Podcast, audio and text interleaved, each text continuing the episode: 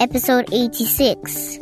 This is the Business Generals Podcast. We chat with amazing entrepreneurs every single week to help you maximize your startup business ideas, take control of your personal finances, and get the most out of your professional career. Subscribe to the show and check out businessgenerals.com for full show notes, free tools, and killer resources to help you on your journey to maximizing your business dreams. And now, your host, Davis Mutabwa. Hey, welcome and thank you for joining me here on the Business Generals podcast where I chat with amazing entrepreneurs. I'm so excited that you've joined us here today. If you have not already done so, remember to click subscribe on your podcast player so that you do not miss an episode. This is Davis Mutabwa here, your host. Super, super excited to bring you our feature guest for today here on the Business Generals podcast, Dr. Daniel Crosby. Daniel, welcome to the Business Generals podcast. Thank you so much for having me. Thank you for coming on. Actually, Daniel has risen really, really early to jump on this uh, podcast. So we're super excited to hear your story. So, ladies and gentlemen, Daniel is a psychologist, got a PhD in psychology and behavioral finance. So he's an expert in those fields and he helps organizations understand the crossover between the mind and markets. And uh, he recently co-authored a book which is a best uh, selling book on the New York Times, and it's called Personal Benchmark Integrating Behavioral Finance and Investment Management.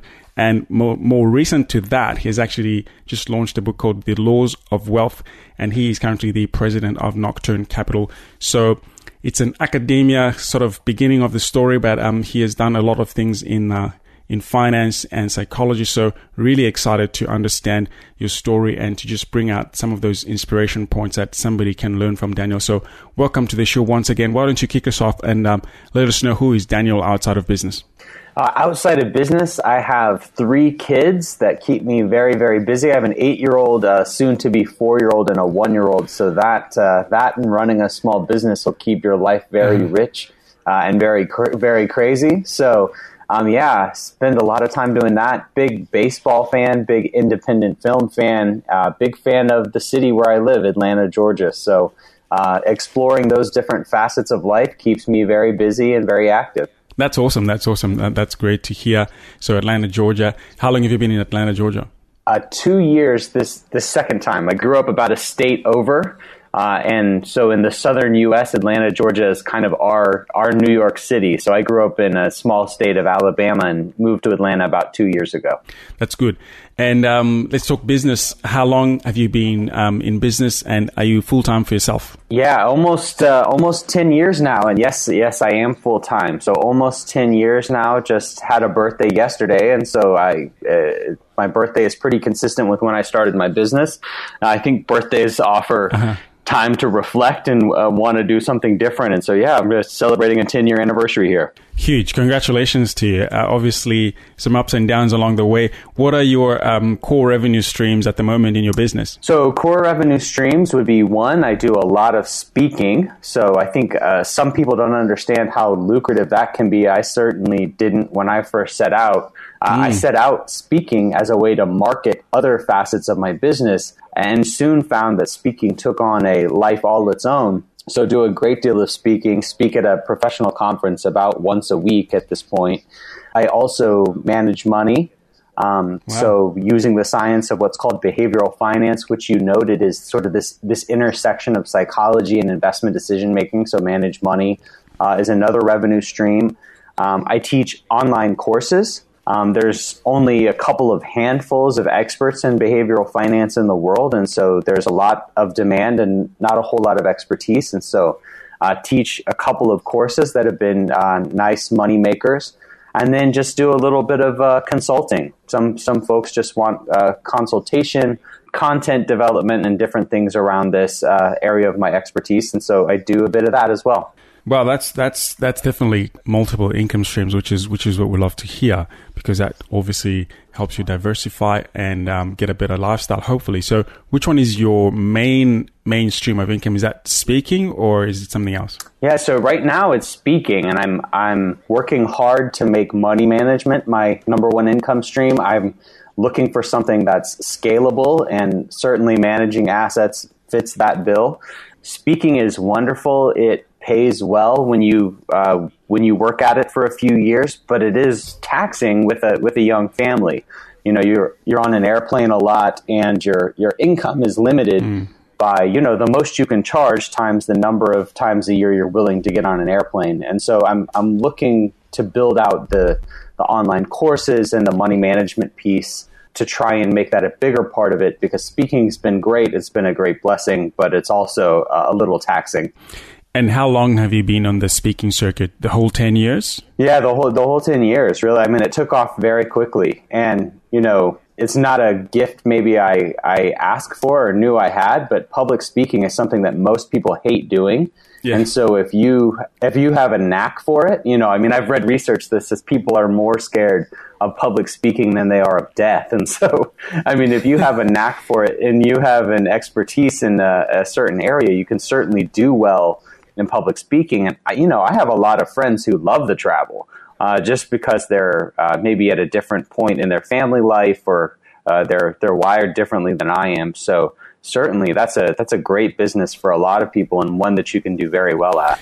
Okay, so that's really interesting, and I love to hear that that kind of um, testimonial for for a field that somebody's in and that someone else might be looking to get into. I definitely do some speaking and workshops, etc., but it's uh, it's nowhere near what you're doing. So I would love to dig in a little bit more into that story, but let's track a little bit backwards and understand. You you studied um, you know psychology and then you've ended up in finance and you become an entrepreneur. Walk us a little bit through that journey of how that whole you know sort of unfolded. Yeah so my father is an investment manager and i think like most kids i grew up you know looking to my mom and my dad to to try and see what they did professionally as a guide guidepost for my own life uh, so my dad being an investment manager, that was always sort of at the forefront of my mind. But when I got to college and started taking my sort of uh, general education courses in psychology, I mean, I just I just fell in love. And so at some point, I went on a mission for my church. I took uh, I took two years off of college and went on a mission for my church. And so it was at that point, you know, helping people, teaching English, uh, you know, doing service that I said, you know what, I really love people. I want to be of service and psychology seems like a good way to do that professionally.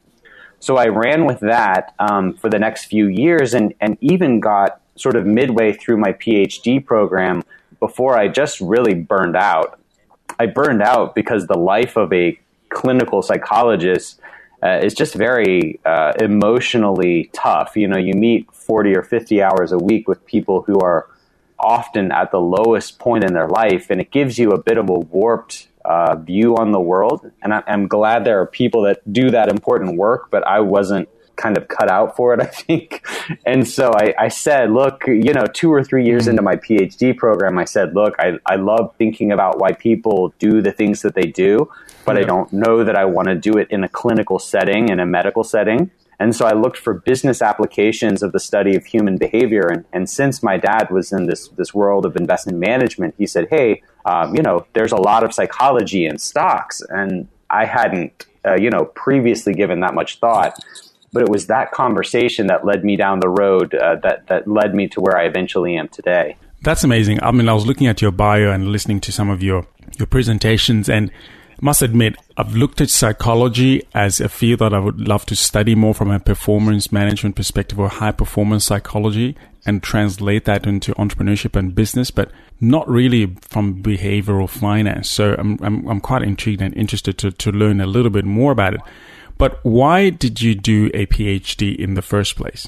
Um, because college was so much fun and I wasn't ready to grow up is part, part of the answer. Um, I knew I knew if you're at least in the states, a psychology bachelor's degree, you know, a four year degree in psychology is going to get you next to nothing, um, you know, in terms of your professional life. And so, you know, I was um, mm. I was 28 when I started my business. I'm 38 as of yesterday, but I was 28 when I started my business, and had I not had my PhD, you know, no one would have hired me. I mean, you, you just don't hire a 28 year old kid to be an expert consultant without some sort of advanced training. And so uh, it was a wise decision for me just because I, I knew I wanted to open those doors And you know, the funny thing is, I don't do anything that I went to school for, not a thing. Like, I mean, nothing, nothing, mm. you know, nothing nearly that I learned in school informs my day to day work. And yet the, the degree has opened every door for me. So it was still useful. So life, life is funny that way sometimes. Mm. I mentor a lot of young people who are going through high school and getting into university. And in the recent past, I've always been encouraging people to say, get at least a master's degree if you're going to study in a field or get a PhD if you can last the, the, the seven or eight years, because at least it'll open doors for you. So I'm excited to hear what you're saying here. Um, tell me a little bit more. What what do you mean you don't use much of it, but it's open doors for you? Yeah, so my PhD is in clinical psychology. I mean, I trained and spent thousands of hours of you know one-on-one counseling time learning how to be a therapist to people and you know now i pick stocks for a living and so you know in, so in some in some respects um, you know nearly nothing i learned is a part of my everyday life but then in another respect part of being a therapist we used to watch tape like professional athletes like we would have our therapy sessions recorded and then our professors would sit down with us afterwards and watch the video of our hour long sessions with our clients. And they would critique everything from our body language to our responses, you know, to the level of empathy we had. And at first, you know, at first, as a student who had always kind of done well, this is a jarring experience, right? You're like, hey, you know, who are who the heck are you to to tell me what to do and what do you know? But but over time, you begin to become less defensive. You become more open to feedback. Um, you become more open minded. And so all of those skills are just life skills. And so I, I feel like the life skills that I learned, uh, non defensiveness, inquisitiveness, hard work, like all of these things that I learned in my PhD program are very fundamental to this day. But the, you know, the, the specific content knowledge that I learned is not, not very much a part of my daily professional uh, comings and goings. Very, very interesting. Now, take us a little bit forward. How did you acquire your first paying customer? Was that a speaking gig or was that a consulting gig? So, uh, my first paying client, I had a job right out of college for about a year and a half.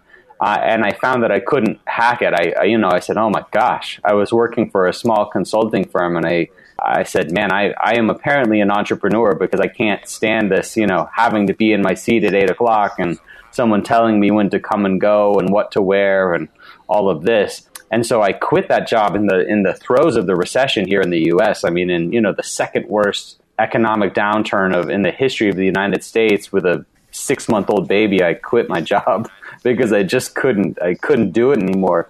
And so my mm. first client, I, I had the sense to wait until I had a first client in the bag to jump.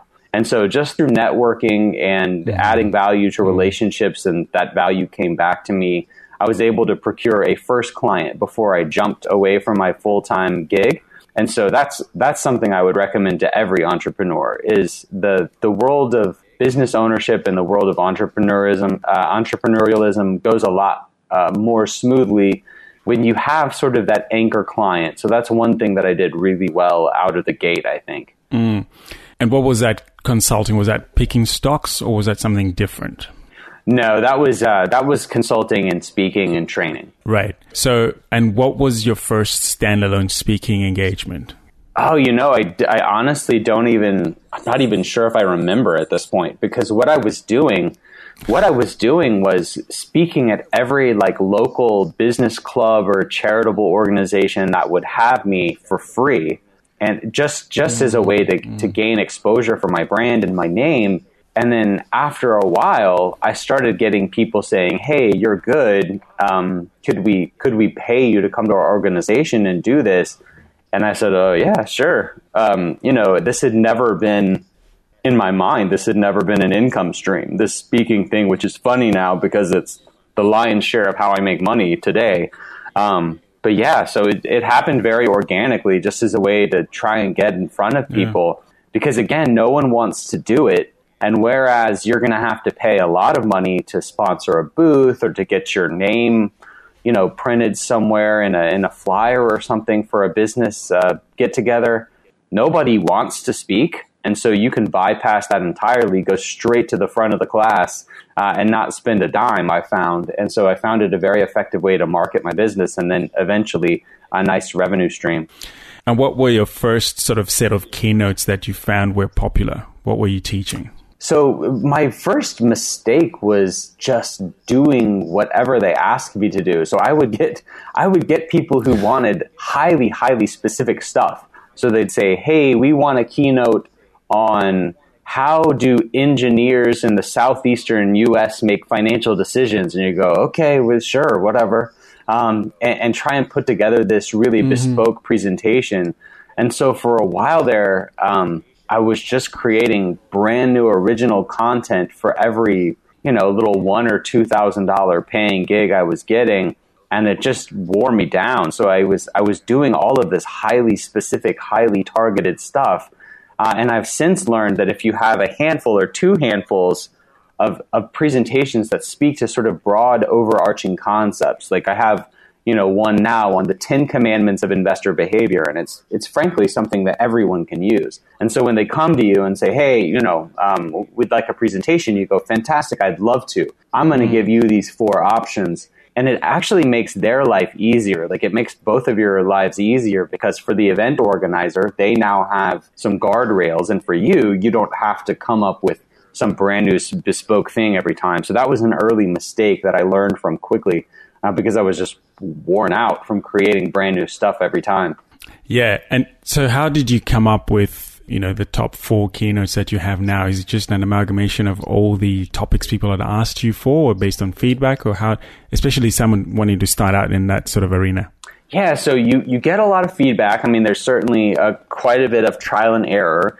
Um, you know, but you also start to see which jokes land, which presentations go well, and you know less is more with these things i found. You know i i started out i remember i still have a copy of one of my first decks and it was for like a 45 minute presentation and it was like i think like 72 slides or something. I mean just you know absolutely ridiculous. Me trying to cram every bit of information uh, down their throat and you know i've since learned that you know adult learning theory teaches us that people are going to walk away with two or three you know two or three main points. And so make those you know two to four points the the thrust of your presentation and build it around that. And so people really like that. Just two to four sort of guided mm-hmm. anchor points build up some interesting anecdotes and some interesting research around that. And i think you're in business um, because at first i was trying to do far too much for sure very good. Um, and what what's um, what was your growth strategy at the beginning? So you just continued to speak for free until you, you know you stopped or you started charging and fill up all your calendar, or did you start doing some other marketing things? Yeah, to, to say that I had a growth strategy is probably generous. I probably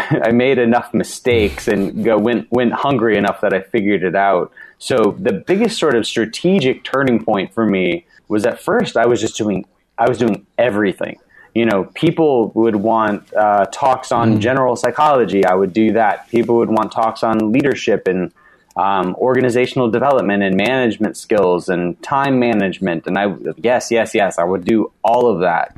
I, and I had this interest in behavioral finance, you know, this very fine point, this very specific application. But that was only a minority of the work that I was doing. And frankly, it sounds funny. I mean, it sounds counterintuitive to a lot of entrepreneurs, but my business really took off when I started saying no to most of the people that were approaching me. When I started saying no, I, I, I found that my finance clients were paying me the best. Uh, I found that my finance clients were, frankly, the smartest. So I, I enjoyed working with them. They paid well. And so, so after a time, I just started saying no to everything that wasn't particular to that to, to that world of finance and behavioral finance.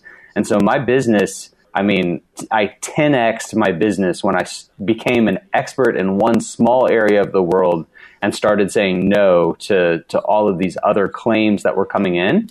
And frankly, that's sort of ter- that's that's sort of terrifying at first but it's a true principle. It's one that others have talked about, and it's one that I lived firsthand. That that niches make riches, and the the minute I started saying no is when the universe started saying yes to my bank account.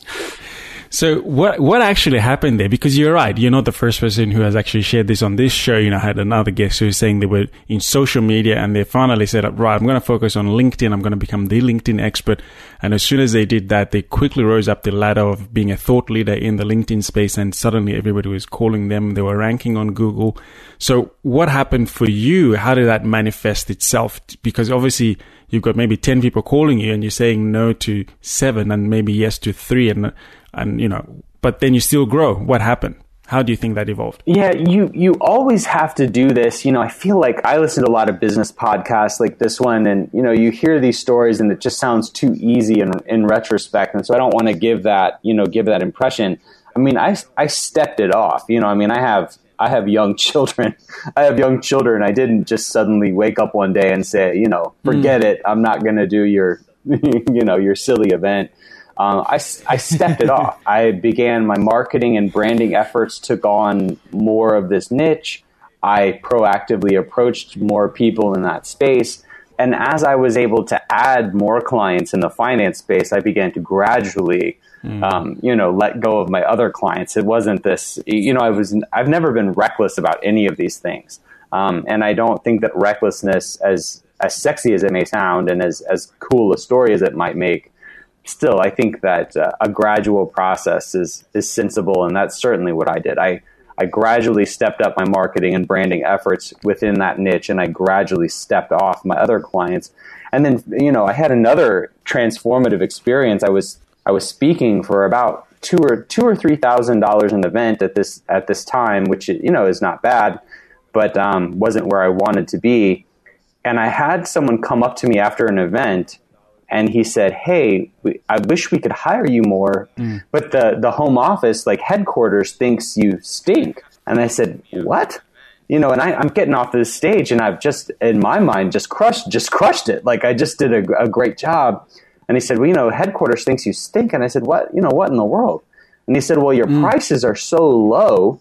That when people who haven't met you see you on the price sheet, they just assume that you're no good because you're not charging. You're not charging enough.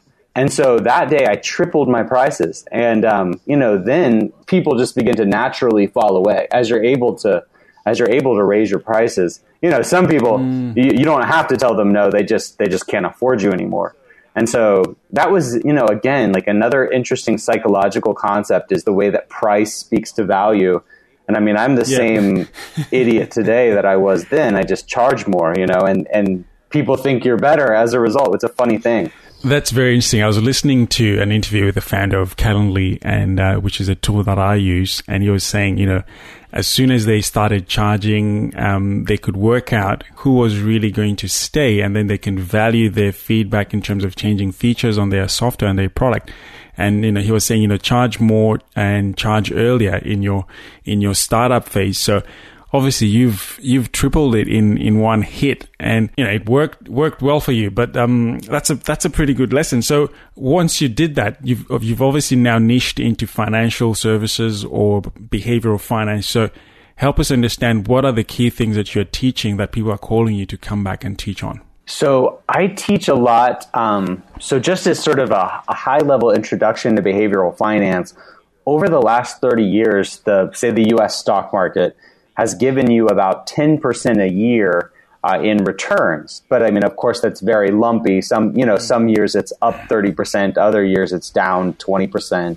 Uh, but it's averaged right around 10% a year. Well, the average investor over that time has only gotten a little bit less than 5%. Um, because they get in and out of the market at all the wrong times. They get greedy, they get fearful, they get scared. And so a lot of the work that I do is working with uh, institutions, financial advisors, and individuals to help them get that whole 10% or maybe even a little bit more and just try and take the emotion out of that process. I, you know, the US has a, a, massive retirement crisis. People just are not ready. Um, and a lot of that has to do with investor psychology and the way that everything we're asked to do in a financial market is sort of psychologically difficult. You know, we're asked to bear uncertainty, we're asked to take on risk, we're asked to delay current gratification for sort of a hypothesized rainy day. Uh, none of this stuff comes easy to the human mind, and so that's kind of what I try and help people do. Make fewer mistakes, hang on to more of their money. That sounds very simple. If it was that simple, you wouldn't really have a job, would you? So what what complicates it? Uh, we, we, complicate it. So I, I sat next to a woman on a plane recently, you know, on a lot of planes, and this woman says, "Hey, you know, are you going home? Tell me about your work." And so, you know, I tell her what I do, and she goes, "Wait a minute." You know, you you went to eight years of college, so you could tell me to buy low and sell high. and so it sounds it sounds very easy, but I mean, think about you know weight loss. Think about weight loss. You really just need to you know, it's diet and exercise. You need your caloric intake to be, you know, lower, lower than your cal- caloric expenditure. I mean, that's not hard in theory, but I think many of us find it very hard in practice. And investing is the same way. And so my work is uh, runs the gamut between education, write a bunch of books, like you said, my new books, uh, The Laws of Wealth, that I hope people will check out. But you know, everything from education to trying to uh, design financial technologies that nudge people in real time to make better decisions. Uh, all of this is part of it because we're just not wired for success in this respect, just the same way that we're not wired to make great nutritional choices, even though we know what to do. Yeah. Now, that's very interesting because I think part, part of the that analogy that you have given is around mentorship and coaching and accountability.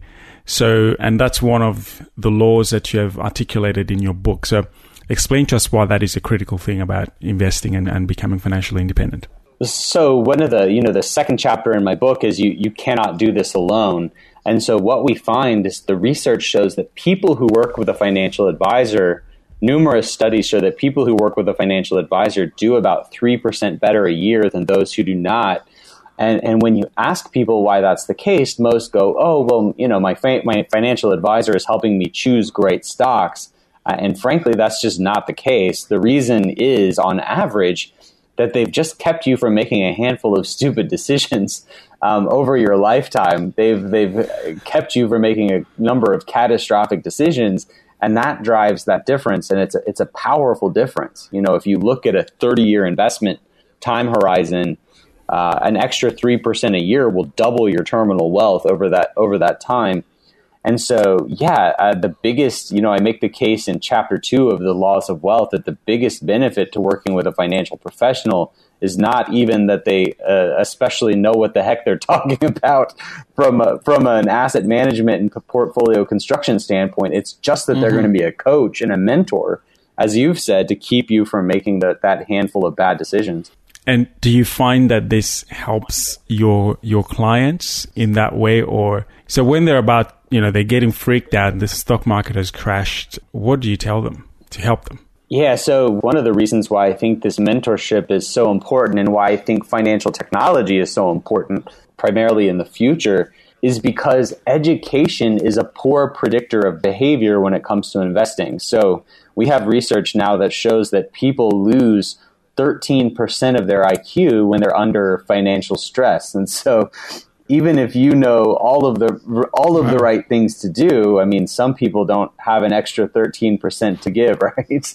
And so, you know, even even if you know everything you're supposed to be doing, in a panicked moment, you're you're still prone to make the wrong decision. So you need that relational support in the moment, right? You need that support in the moment. You need that that nudge in the moment to do the right thing because you know when i'm walking through the airport after a long trip and i'm exhausted and i'm just beat and i'm hungry if i choose a cinnamon roll over a salad it's not because i think that the cinnamon roll is healthier. It's not because i think that it's the right choice. It's just because life has worn me down. Life has worn me down and stress has worn me down to the point that i'm just going to do what feels good and investors are the same yeah. way. I mean, they just, uh, it's not that they think what they're doing is rational or in their long term best interest. They're just freaked out and they don't care in the moment. And so that, that relationship becomes absolutely imperative. And, and no amount of education, frankly, can take the place of that real time intervention from a trusted friend. What about the notion of saving your way to wealth? How do you tackle that in your book um, in the sense of how can somebody become a better saver and actually do you have any views on can you save your way to become wealthy or do you have to invest as well um, you, you, have to invest as well it's so one of the the very first thing, in fact, that I talk about in the book is this this paradox. And I say, look, you know, the average the average wage in America is something like fifty thousand dollars.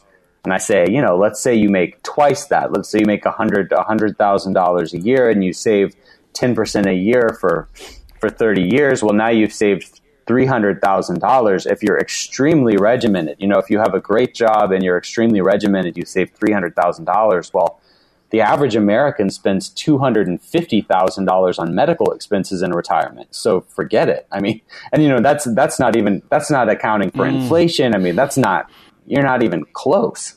And so you, you cannot save your way to wealth. I mean, saving is necessary, but not sufficient.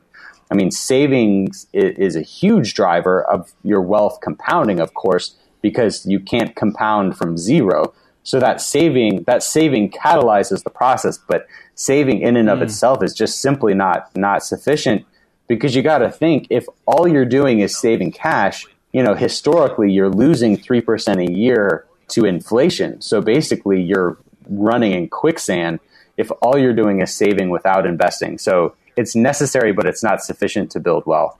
And and how do you find people can improve their saving habits? What are some of the hacks that you've identified from your research?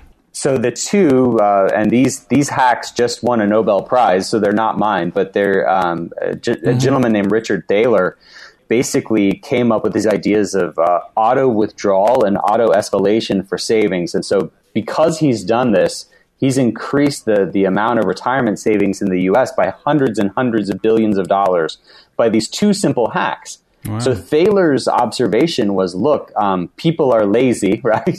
people are lazy. So if you if you set a process in place, good or mm. bad, we have a status quo bias, and we're unlikely to mess with it. So let's just set the the good behavior as the status quo, and then people are unlikely to mess with it because they're lazy and they're prone to stick with what what works. And so what he did, did was he suggested uh, auto withdrawal. So rather than trying to have this conversation with yourself every month. Do I, you know, do I or don't I save? You just automate that process. It's like you never see it, and then you auto escalate it with every raise. So every time your um, your salary increases, you have a commensurate bump in your savings rate, and you just automate that process. You know, when you're 22 years old. And then look, you know, lo and behold, 40 years down the road and you've been saving and you didn't even know it. So, you know, the genius of Dr. Thaler's recommendation is that he takes this seemingly negative part of human behavior, which is our our proneness to stick with the status quo, and he turned it on its head in a way that's been enormously beneficial to savers. And so basically, to, to cut it a, a, different way, you're saying, you know, nominate a percentage of, let's say the 10% example you gave, you're saving 10%, or maybe it could be 5% of whatever your earnings are. When your earnings go up, obviously the dollar amount goes up, but your percentage kind of stays the same. Is that, is that what you're saying in a nutshell?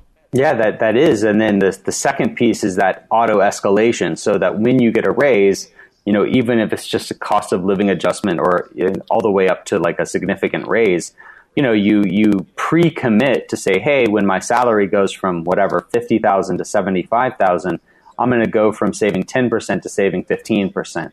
Because the, the tricky thing about um, mm-hmm. human psychology, we have something that psychologists refer to as the hedonic treadmill, which basically says that whatever you make, you're going to spin to that level, and it's not going to necessarily feel like more. You know, mm. um, you know, wealthy people don't consider themselves wealthy a lot of times because it just becomes the new normal. You know, a big house and a fancy car and private school or whatever kind of becomes the new normal for you. And so rather than waiting to acclimate to that new normal, commit today to the behavior that says, when I make more, I'm going to save more. Because I promise you, when you get to that new number, you're not going to feel like you have lots of extra money. You're going to find places to put it. Um, and I think any of us that have that have had some modicum yeah. of success over our careers have, have had that experience of saying, "Wow, I make you know make two times as much as I did, uh, you know, whatever, 20 years ago, but it doesn't feel like a whole lot more, right? Because yeah. we're just living up to that new standard. No, that's to- totally true, and um, I really appreciate you sharing that. I can tell that you've obviously done lot lots of speaking, and I was just I was just checking in the background, thinking I can see why people pay him good money because you know you, you bring out the the name of that principle of the hedonic whatever you call it, and people are like, yeah, I'm ready to pay this guy some money, although we already big know words, right? big words that'll get you paid. Yeah, big words. Uh, Daniel, this is good. Um, hey, what about um, you know fear of failure? Do you ever have you ever been in a position in your business, you know, in the last ten years, or maybe even in the more recent times, where you feel like I just want to go and work for somebody. I could probably get a, a very decent pay at my level, rather than trying to continue to build my business. I don't know. All, all, all the time, like all the hmm. time, I, all the time. I, I have this fear. I mean, very, very regularly and you know i just have to go back to a couple of things. You know I, I, have these fears and i mean i've even gone down that path. I've even applied for jobs and interviewed and things.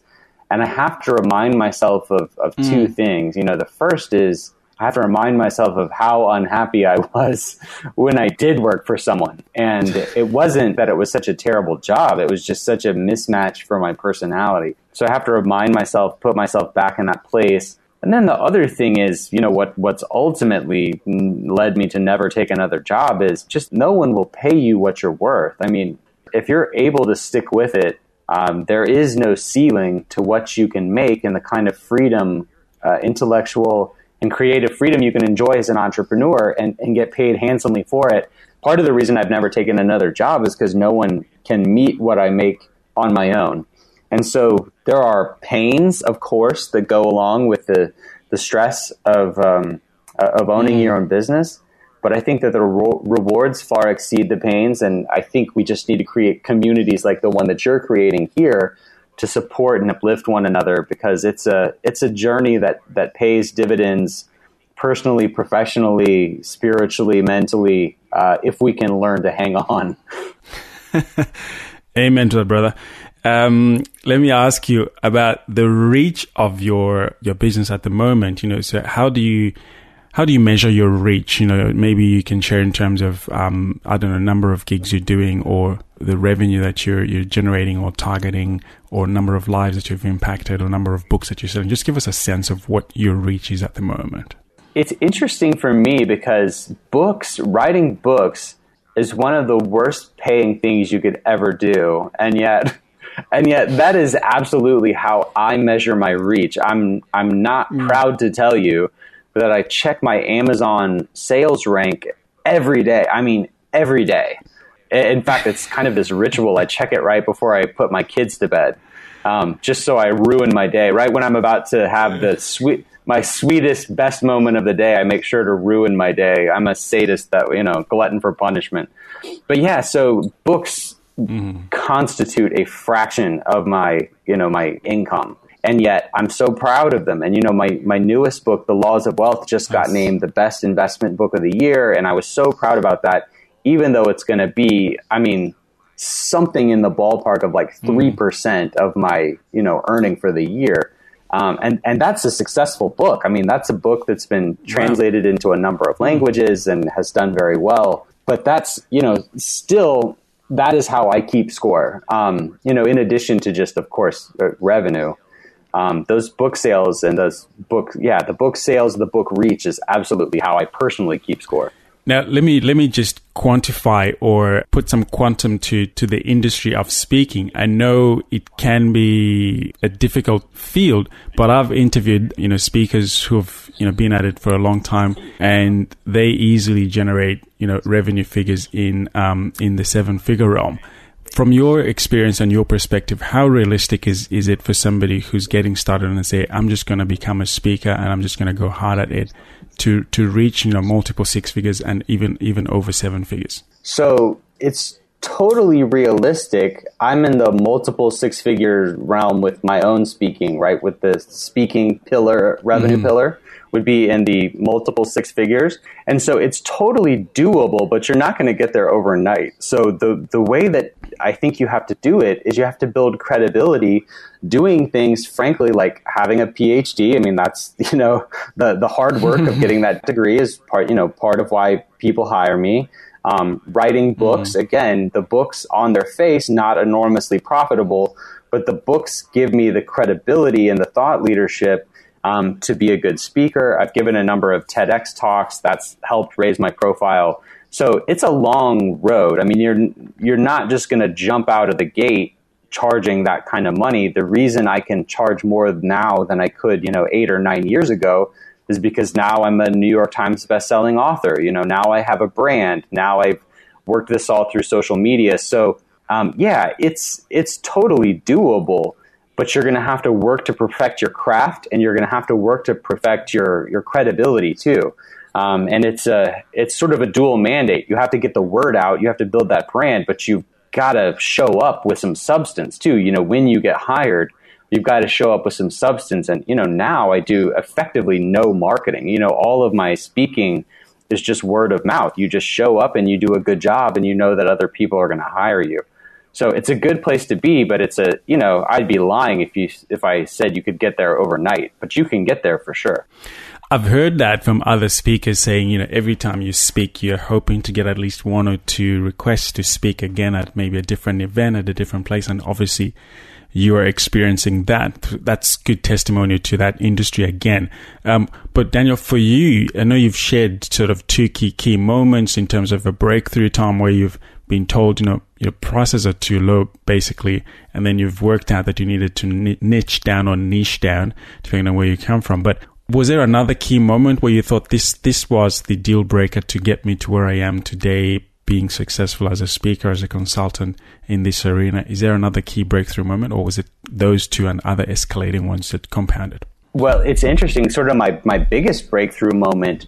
I was trying to develop this this niche in behavioral finance. And there were a couple of target clients I had, and I, I felt like I could do a great job for them. And I was contacting them, and they were frankly kind of blowing me off. I mean, they just weren't responding to me. They weren't, uh, yeah, they just were sort of ignoring my emails. And so I got very frustrated and I wrote an email to, to one of these individuals and I said, Look, I know you're busy. I know you get hit up all the time by people like me. I just want an hour of your time. Can you give me an hour of your time over lunch and I will fly up to where you're at. You know, it's like across the country. I'll fly across the country. I will on my on my own dime. I will meet with you and I will present to you. And I think you're going to be blown away. And if you are, let's do business. And if you're not, you'll never hear from me again. And so I said, you know, can can you just give wow. me your lunch? Like I'll pay for my hotel, I'll pay for my plane ticket, whatever. And so I think he smelled the desperation in my voice and said, you know, and said, yes, that's fine and so mm. I did this, and you know, frankly, the rest is history because this client was the one that opened the door for me. And every subsequent opportunity I've gotten, I could draw a direct line to this first being given a chance. And so I think you've got to work extra hard to be given that first chance because once once you're given a chance, if you do it right, you know, like you said, there's always one or two people in the audience who are willing to hire you. So every future engagement becomes a sort of marketing enterprise unto itself. But for me, I just needed that first chance and I had to take, you know, for me, what was sort of a bold step to get there. And that, that's made all the difference for me. Yeah, I can imagine when you're starting out, you know, flying all the way up to some some joint somewhere, you pay your own way, pay your own hotel. That's a pretty big investment. That um, if you didn't land the deal, you probably had a bit of explain, explaining to do to yourself on the way back, and maybe even to your family. Say, why did you do all that? Silly, silly move. um, no, that's great. I yeah. love that. I love that. Hey, uh, we're coming to the to the end of the show. I wanted to ask you, um, you know, are there two books that have really been impactful for you on your entrepreneurial journey that you would love to share with our audience today? Yeah, so absolutely. I mean, um, I have a ton of books. I have a, a reading list that I've put together. So if you just Google Nocturne Capital reading list, that's all my favorite books. But to answer the the question. Um, my, my favorite book of all time is Man's Search for Meaning by Viktor Frankl. So I'm just a big believer uh, in putting purpose and meaning at the center of all business processes. And so, uh, Viktor Frankl's account of how he survived the Holocaust and how he came out not a broken man, but a but A Man Filled with Heart and Meaning is, I think, to me, the best book of all time. So Man's Search for Meaning is certainly the the best sort of inspirational book I've ever read. And then just from a business perspective, a, a psychologist by the name of Daniel Kahneman uh, wrote a book called Thinking Fast and Slow, which is a very uh, weighty read. I mean, it's very long and it can be uh, a little bit uh, heavy, a little bit cerebral, but it is an excellent sort of introduction to behavioral economics and a lot of the work that I do. So uh, the Viktor Frankl on the inspiration front and Daniel Kahneman on the sort of blocking and tackling front. Love that. And uh, thank you for sharing that. We will link that up in the show notes. And by the way, for all our listeners, we're going to prepare a special PDF highlight reel that is free for you to download. Just go to the, to the, um, this address, businessgenerals.com forward slash Daniel C businessgenerals.com forward slash Daniel C. We'll summarize our conversation, all the highlights and all the good takeaways from, from our conversation with Daniel and including those books and Nocturne Capital reading list. We'll put all of that in there for you. Daniel, for my last question, before I do that, I want to thank you for coming here on the show. But actually, before I forget, what is the best way for people to connect with you and to grab um, a copy of your books? Yeah, so you can grab The Laws of Wealth on Amazon.com, probably the easiest way to grab that copy. I would love it if you'd take a look at that. Um, you can check out my firm at Nocturne Capital um, and reach me there through the contact form, or you can find me on Twitter at Daniel Crosby. Great. So Twitter, Nocturne Capital, or Amazon.com. Make sure you grab a copy of, of The Laws of Wealth. That is an amazing read. I've heard lots about it and I will be planning to get my, one for myself. Daniel, here's my last question. Thank you so much for coming on the show. Uh, but when all is said and done, do you think about legacy? And if you do, what legacy do you want to leave and be remembered for? And tell us why. Um, legacy is all I think about. Um, it's it's interesting. I was born. I was born on the day that my grandfather died. So I'm named after my grandfather. I was born on the day he died, and so mm. I feel like I just came into the world with this this uh, realization that life is short. He was only 43 years old when he passed. Yeah. And so I, I, came into the world with this realization that life is short. I was named after someone who had a short life. I looked just like him. And so for me, legacy is, a, is about two things. And, you know, the first is I want to leave my children with a, a, a small financial legacy. And I'm, I'm of the Warren Buffett school. You know, Buffett says, you should leave your kids uh, enough money that they can do anything, but not so much that they can do nothing. and so, and so, I, I believe that um, uh, money can be sort of a lubricant for having a, a fulfilling, enjoyable, enriching life. And I, I want to leave that kind of legacy. But more importantly, I want to leave an intellectual legacy, and that's why that's why I write. You know, writing doesn't pay me very well, as I've as I've bemoaned earlier on this podcast. But it is absolutely the most fulfilling thing that I do, and I think the thing that contributes the most to my legacy. So for me, books books are my legacy. I think. Thank you so much. That that is really insightful. I'd never heard of that phrase about leaving them enough so they can do anything, but not too much so that they'll do nothing. That is amazing. And obviously, the mm-hmm. intellectual capital that you can leave and invest into your children and the next generation that is huge.